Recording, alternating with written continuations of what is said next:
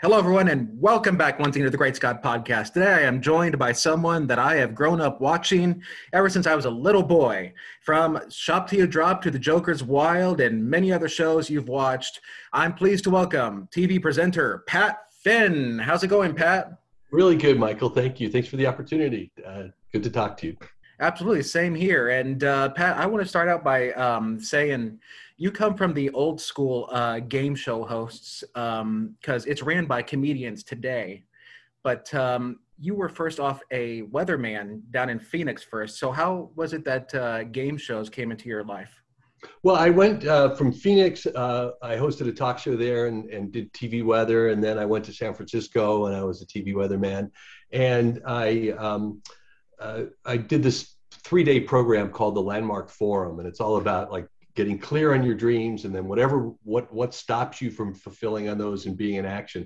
So I, I, you know i said some crazy stuff but one of the things I, I wanted to get out of it was that within six months i'd be on national tv hosting a game show. And you know pretty pretty out crazy. I, I wasn't by the way i wasn't even michael i wasn't even the full-time weather guy. I was the weekend weather guy in san francisco not even in la um, and within six months i was hosting joker's wild which is just wild you know that that i that that that i made that happen. And along the way i i uh, i auditioned for the daytime version of wheel of fortune um, and it was uh, back then uh, pat sajak was leaving the back when it was on during the day on the network and at night and i um, I, I auditioned for that made it to the finals I was one of five finalists, got to audition on the set with Vanna White and all, and ultimately didn't get it. But during that audition, one of the things they ask is, "Who's your agent?" It's like I don't have an agent, but I, I so I said to Vanna, "Who's your agent?" And she says, uh, "Richard Lawrence." And so I uh, kind of turned to camera and said, "Pat Finn, and my agent is Richard Lawrence," because I figured if I got the job, he'd have no problem uh, negotiating the contract and, and, and making the commission. Uh, I didn't get it, but uh, I talked to Richard anyway, and he's he signed me, and then the, you know three months later I got Joker's Wild. So that's, and, the, that's how uh, I got into the game shows. Someone else that uh, Richard Lawrence represents is uh, Judge Judy. Yes, I know that's that had been in the news a little bit lately. Yeah, yeah, yeah, absolutely. He's helped, he's helped, launch a lot of careers. Yes, absolutely. So, um, going along with your uh, Wheel of Fortune that you were talking about, uh, that job went to a man named Bob Goen, right? Nope, went to Rolf Benirschke. Oh, the football player. Yeah, exactly. And I think that was uh, short-lived for you know with Rolf and you know great guy, but you know uh, you know it was nice to see Bob step in on that because he was you know obviously he's such a pro. All right. So for those of you that uh, may be wondering, because um, uh, Pat, you said that uh, you had given yourself six months to become a national uh, star, mm-hmm. and um, how did all, all that transpire for you? Um, because uh, that's a short amount of time. That's half a year to make a dream happen. Yeah, no, I, um, uh, uh, you, you know, for uh, coming out of this program, it's all about like uh, authentically being an action around what's important to you. And one of the things you discover is a lot of times we have dreams, but we're not really taking the right actions towards it. And many times we're procrastinating. Many times there's some vision of ourselves which isn't consistent with the dream like on some level do you you know people wonder do i really deserve it or am i good enough or whatever and that that program was all about coming out of there and just being really clear like anything's possible in life. So i came out like no i'm going to do this. And you know people in the newsroom would say you do know you're only the weekend weatherman right pat? It's like you know it's like i know but i'm going to do this. And it was like such a um, you know the word isn't it's like a belief but it's not quite a belief. It's just like a knowing like yeah of course i will. And then every action i could take in terms of um, getting auditions and then eventually signing with an agent and and all um, you know made it worthwhile like um, you know, when Richard signed me, he said, "Now, just so you know, it usually takes a couple of years here in Hollywood for for you know go off on another enough auditions and and people start to get to know you before you'll get hired." So he still to this day tells the story of like he he, he gave me that warning, and a couple weeks later, I you know I got Joker's Wild. So it was, uh, you know, I I uh, I think you know for me it was about believing in myself and then taking the actions correlate to that, if that makes sense so in, in those six months, was there a time where you did think, oh, I must be crazy? Or well, I know you talked about believing in yourself, but I mean, did you ever think to yourself, um, oh man, I must be crazy to think that, or is this really going to happen? Was there ever a time like that? Well, there was there were a few moments like um, when I auditioned for the Wheel of Fortune job. I was so uh, brazen. I thought for sure I had it. I mean, you know, Nancy Jones, who was the producer, you know, came out and told me, "Great job." The you know, Vanna White just, you know, gave me a big hug and said, you know, that was amazing. And, you know, so it was, it, it, was like, I thought I had it. So we went back, I went back to San Francisco and a couple of my friends got other friends together and other friends. And we thought what would be really cool is to do a pro Pat Finn protest rally outside the studios up there. So they um, ended up with 43 people um, and it was, you know, carrying like protest signs that said "Give Finn a spin," and you know, uh, and uh, Merv Griffin, of course, was the was the executive producer of the show, creator of it, and it said things like "Merv, want to buy a vowel," and it had my name without the vowels in it, and you know, stuff like that. Made the local news, made uh, you know uh, the cover of the the entertainment section of the newspaper, um, and you know, and Entertainment Tonight, Mary Hart saying, you know local TV weatherman in San Francisco has his heart set on the Wheel of Fortune job, and I didn't get it. Uh, so you know, after being that public about it, um, and then not getting it, there was like there was this moment of okay, what am I crazy? This is you know this isn't really even possible. And you know whatever it is that got me back on track, um, you know the the you know the certainly the the practices and principles I learned during that thing called the forum. Um, made all the difference. So it's like turned myself around and, and kept going.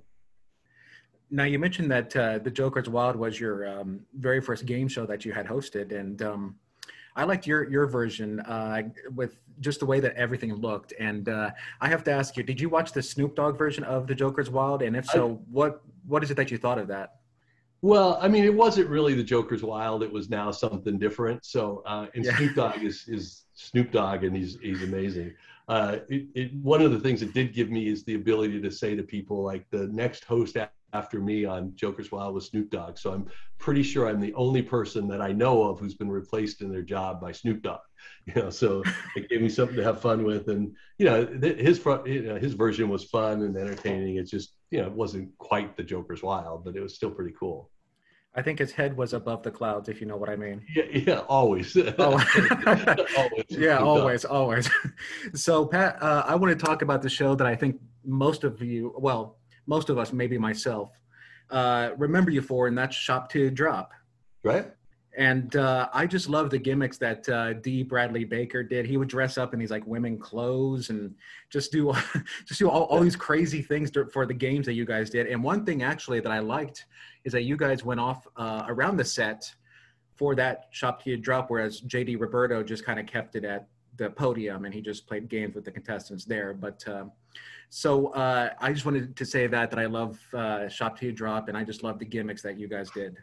Thank you. Yeah, I uh, you know JD's show was a version was a different was a different show that kind of got into the world of the big box stores and all that. But um, JD did a great job with it. I'm you know when I um, when uh, when I had completed, I did eight seasons of Shop Till You Drop, and then I was off with my production company and doing other things. And I got a call from Stone Stanley saying, you know, we're we're moving forward with a new version of the show, and they want they want a different host. And it's like, okay, cool. Uh, and then I got a call from JD saying they're offering me the job. And JD and I are friends. I mean, we knew each other. I actually was the first person who hired him when he came to LA. Um, as part of my production company as a producer, and he did man on the street interviews for commercial or something we were doing. And um, so, you know, he was calling to say, you know, could I, should I do this? And it was just like, yeah, of course. If I'm not going to do it, I, I want somebody I know to get a chance to do it. So, um, so um, you know, I, I was really happy that it turned out that way with JD anyway. So when they uh, decided to re- revive the show, uh, did they consider you for uh, getting that job back, or was it I much. think they, oh, oh, and I, I'm so bad with networks. Like who revived it? Was it, uh, we were on the Family Channel. Uh, we started on Lifetime and then the Family Channel and then PAX. And I, I actually don't remember who revived it, what network, but whatever, whatever network it was, they wanted it to create it as a whole new Shop Till You Drop. And that's, you know, thus the set, the, all of that. So I think it wasn't, it wasn't as much a, at least I, I fool myself to think this, but it was as much a, a, a, a, criticism of me as it was we need to have this have a whole different look in order to work. So, you know, that's part of the business. No big deal. And the original pilot wasn't hosted by you either. Uh, it was hosted by a guy, Scott. I don't know if I. I'm not sure you know the. Yeah. I know. I know. Know of Scott. I don't remember his last name. Um, yeah. And uh, you know, whatever whatever that was, I you know I know I've heard from uh, David Stanley and Scott Stone how the set was. Uh, you know, mostly cardboard cutouts and, and things like that. There wasn't even really a set, and uh, and it didn't. You know, it just didn't uh, the that pilot didn't fly, but the format was strong enough that they decided they were able to sell it to Lifetime and turn it into something different. So, um, so yeah, I, I, you know, I'd never seen the Scott version of the show, but um, I understand it was a similar show, just you know, kind of done as a, you know, as a way to put together a pilot as a demo of it. The, the so I'm thankful that it didn't work out with him. So yeah, the pilot is actually up on the internet. Oh, it is. Oh, yeah. There's so much. Where did who puts all this stuff on the internet? It's like, oh, um, my Me? no, I'm kids. my kids uh, the other day was like, Dad, you know, there's all these Shop Till You Drops on on YouTube, and it was just like I looked and it was like, who, you know, I I, I appreciate it because it's a chance for me to to see some of the old shows and you know for my kids to see them who you know weren't even born at the time. I, I have 13 year old twin girls, and uh, so they you know they get a kick out of it, but. Um, somebody whoever is taking the time like literally it takes time to upload those episodes. Whoever is doing that just want to say thank you and uh, I, I, appreciate it so thank you. You're welcome. All right. I knew it was you. Absolutely hey guys just want to inter- just want to interrupt this interview uh, just to let you uh, know i hope that to say that i hope that you're enjoying this interview and if you are, make sure to subscribe and donate to the podcast. We're trying to raise money for brand new uh, equipment. So we would love your support and any donations you may have. so uh, Pat, I was reading online. Uh, of course, we all know how true online stuff is, but uh, there was a something that I read that when you took the job of Shop Drop, there was like specific things in your contract that uh, you needed to do. I don't know if this is true or not, but I wanted to ask you about that. Sure. I uh, I got a call from David and Scott, who you know would often do phone calls and things together, and uh, and they were on the other end of the phone, and I you know I was uh, waiting to hear. Uh, you know, it's uh, this show that I was up, you know, for Shop You Drop. I was up for it, and whether or not it was going to uh, happen or not. And um, and it's them, and I'm like, you know, crossing my fingers and holding my breath. And they go, "We got good news and we got bad news."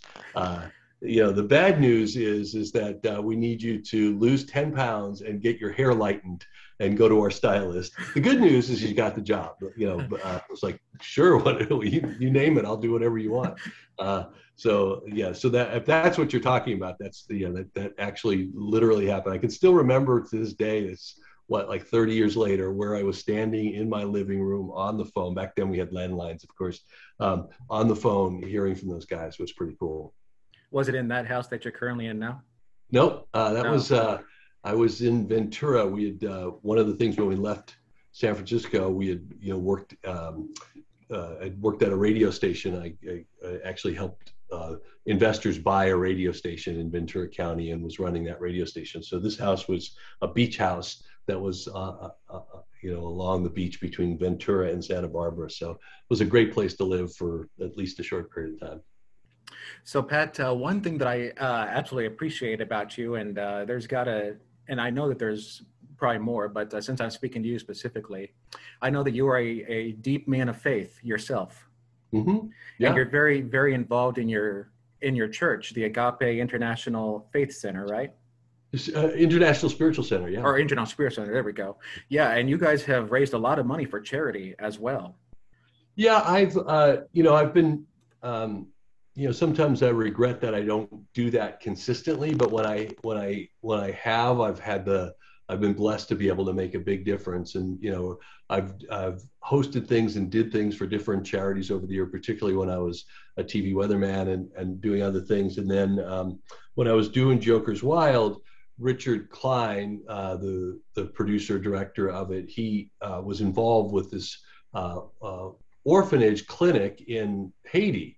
And uh, I went there to visit with him, and we discovered just I discovered he know he already knew that you know horrible conditions there were for kids in the general hospital there. So um, group of us flew down there. I you know brought uh, I think nine people with me down to Haiti to get a sense of it, and then we started to create fundraisers uh, and help support them building a children's hospital, Hope Hospital. Um, so yeah, that was that was one of the biggest achievements. And then when the earthquake hit, you know, Agape, which was you know so generous, they took on this uh, this hospital to support to getting supplies there. So we um, we not only got all these medical donations of of equipment and um, just you know it was crazy you know what people all kinds of medicine and things were donating in just a really short period of time and there was a local trucking company here in the LA area, Sterling Trucking, who uh, donated driving it across the country. And then we ended up getting a donation of a charter jet to take it into Haiti. So within four days of the actual uh, earthquake, we were on the ground with supplies for what was now a children's and women's hospital. Um, and so I'm, that's one of my you know proudest achievements is the of having the chance to have been involved with that and and be able to support the hospital during that time. And you guys have raised, I think I saw online, it was like five million dollars that you guys raised, pretty much. Well, oh, uh, and that's over a couple of different charities, having worked with oh, okay the Easter Seal Society, and I've worked with um, with the Heart Association and some some other things. So it's uh, so uh, it wasn't five million for Haiti, but um, but but definitely a significant amount. More more more than just the money. It was getting all those supplies in so quickly, even before Red Cross could get in there. So we had an amazing person I was working with. Her name was Catherine Scott, and she um, great she, last name, by the way. Uh, yeah, great Scott. Uh, the uh, yeah and so she uh, she kind of uh, i was on the phone dealing with all the stuff here getting those donations. She you know accompanied the equipment and the medical supplies over there and um, you know that was pretty pretty cool to be able to make that happen. So let's talk about um, the hollywood museum squares. Uh, yeah. this is uh, something that you had just done recently. Uh, there was about four or five different hosts over 13 i think episodes 14 episodes something like that and uh-huh. uh, we had uh, john davidson come on and we, we talked to him about it and he said it was quite interesting that he had to look like down like look at the uh, people on zoom whereas he's so used to seeing them in, person so uh, would you say that's kind of the same thing for you uh, doing it zoom wise yeah, I mean, I, I'm used to Zoom. I, I, I have a coaching business where I work with people in the US and in, in the UK. And so uh, we have teams that come on. So I'm used to dealing with groups of people on Zoom. So that, that to me was, was the easy part. So seeing the celebrities and all of that, it was more like getting the hang of these two people are supposed to be on the left and right of me. Like, you know, do I look up? Do I look down? Do I look over? So I don't know if I got that eye line quite right. But other than that, it was really fun because, you know, the, the producer, I mean, the directors were Steve Grant and uh, Bob Loudin, who directed Shop Till You Drop. So we, you know, we, have become lifelong friends. So to get a chance to do that, and then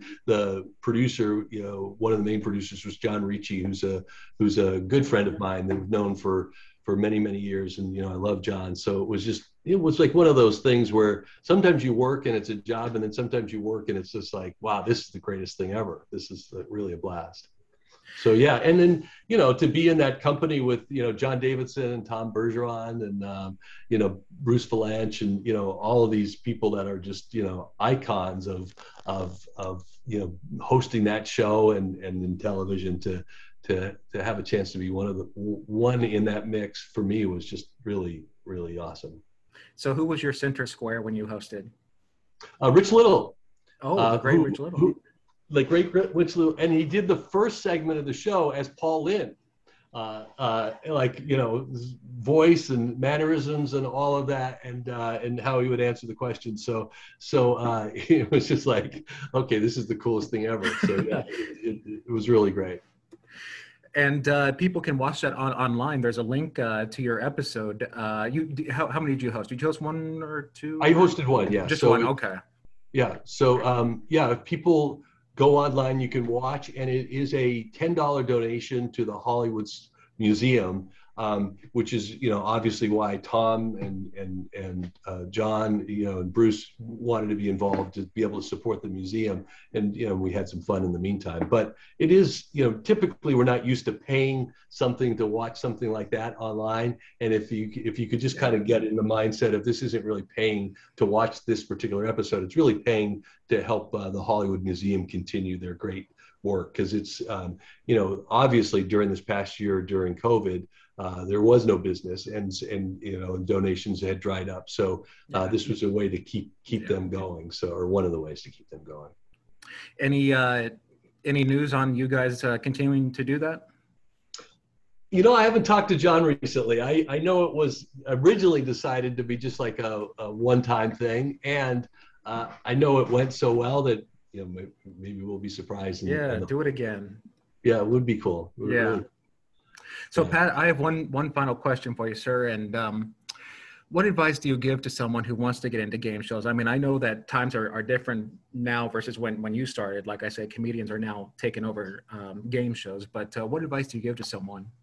You know, I think you know that's a great question because it's it's the traditional route. If you were going for uh, on-air broadcast, you know, or streaming game show, um, you know, for the most part, the pool of people they're coming from are people who are either already known or established in another venue like comedians. So it's it's just like, okay, so how do you how do you even consider breaking through that? And I would say that the easiest way, not the easiest way, but one possible way would be to create something online.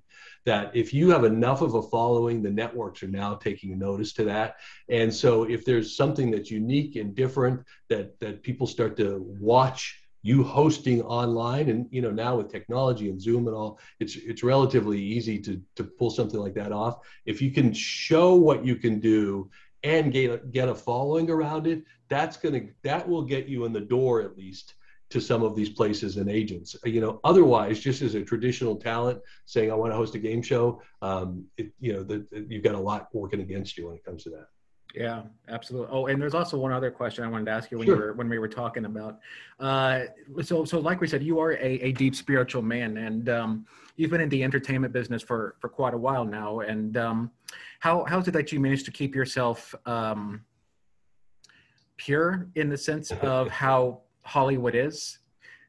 Uh, well, I think you know Hollywood has a reputation because it's um, because it's it's obviously it's public. It's what it's what Hollywood is all about. Yeah. I'm not so sure that that that kind of um, some of those uh, no values, some of the some of the the uh, negativity behind the scenes doesn't happen in you know other industries. You know, car car dealerships, you know, or in salespeople, yeah. or, or, or really whatever. Maybe more of it in Hollywood, but it's certainly because it's more public.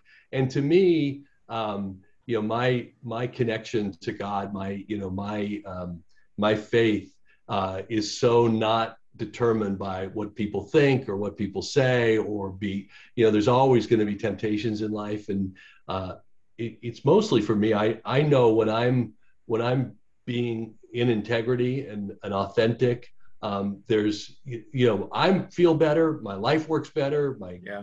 family's happy, all of that. And when I'm not, uh, when there's something that's off, um, then it affects me in every which way. So, so for me, it's just, you know, of course, that's who I'm going to be, and then you know, some other people are, are a different way, but that's what that's really what works for me. Yeah, I was going to say, I'm sure you've seen every side to it in in Hollywood, uh, being in there as long as you have. You, uh, yeah. Although you know, I've been uh, particularly when I was hosting because I uh, hosted Joker's Wild and Shop Till You Drop, and then I also did another show here in California called The Big Spin, which was yeah, a weekly show. so when I was, yeah. yeah, exactly. And so I was on, um, you know, almost every week for for over 15 years. Um, so it's like you're more entrenched in Hollywood during that time, where there's at least more opportunities and invitations. But I've never been much of a, a, a party guy, to be honest with you. So it's not it's not like oh we got to get Pat Finney's the life of the party. It's just like yeah, there's there's something that uh, you know, if they're inviting everybody, they invite me. But otherwise, there wasn't a whole lot anyway. Yeah. no, I hear you. I hear you. Yeah. Well, well, Pat, I appreciate your time, sir. Thank you so much for coming on and uh, sharing with us. And uh, I'll definitely post a link to your episode on uh, Hollywood Museum Squares when I go to post this interview. And um, appreciate that. Pat, thank you. thank you. so much for your time, sir. Nice, nice to chat with you, sir. Yeah, yeah, great meeting you. And I really love your uh, your positive attitude and just you know some really great questions, Michael. Oh, so, thank you, buddy. I so appreciate. Congratulations that. on what you're creating. Oh, thank you so much. I appreciate that. Thank you, sir. All right, take care. Hey guys, thank you so much for viewing this interview. It's been a pleasure to have you listen in. And uh, as far as, uh, and for me and for my producer, Tazi Starfire, thank you so much. We cannot thank you enough. All right, thank you so much, guys.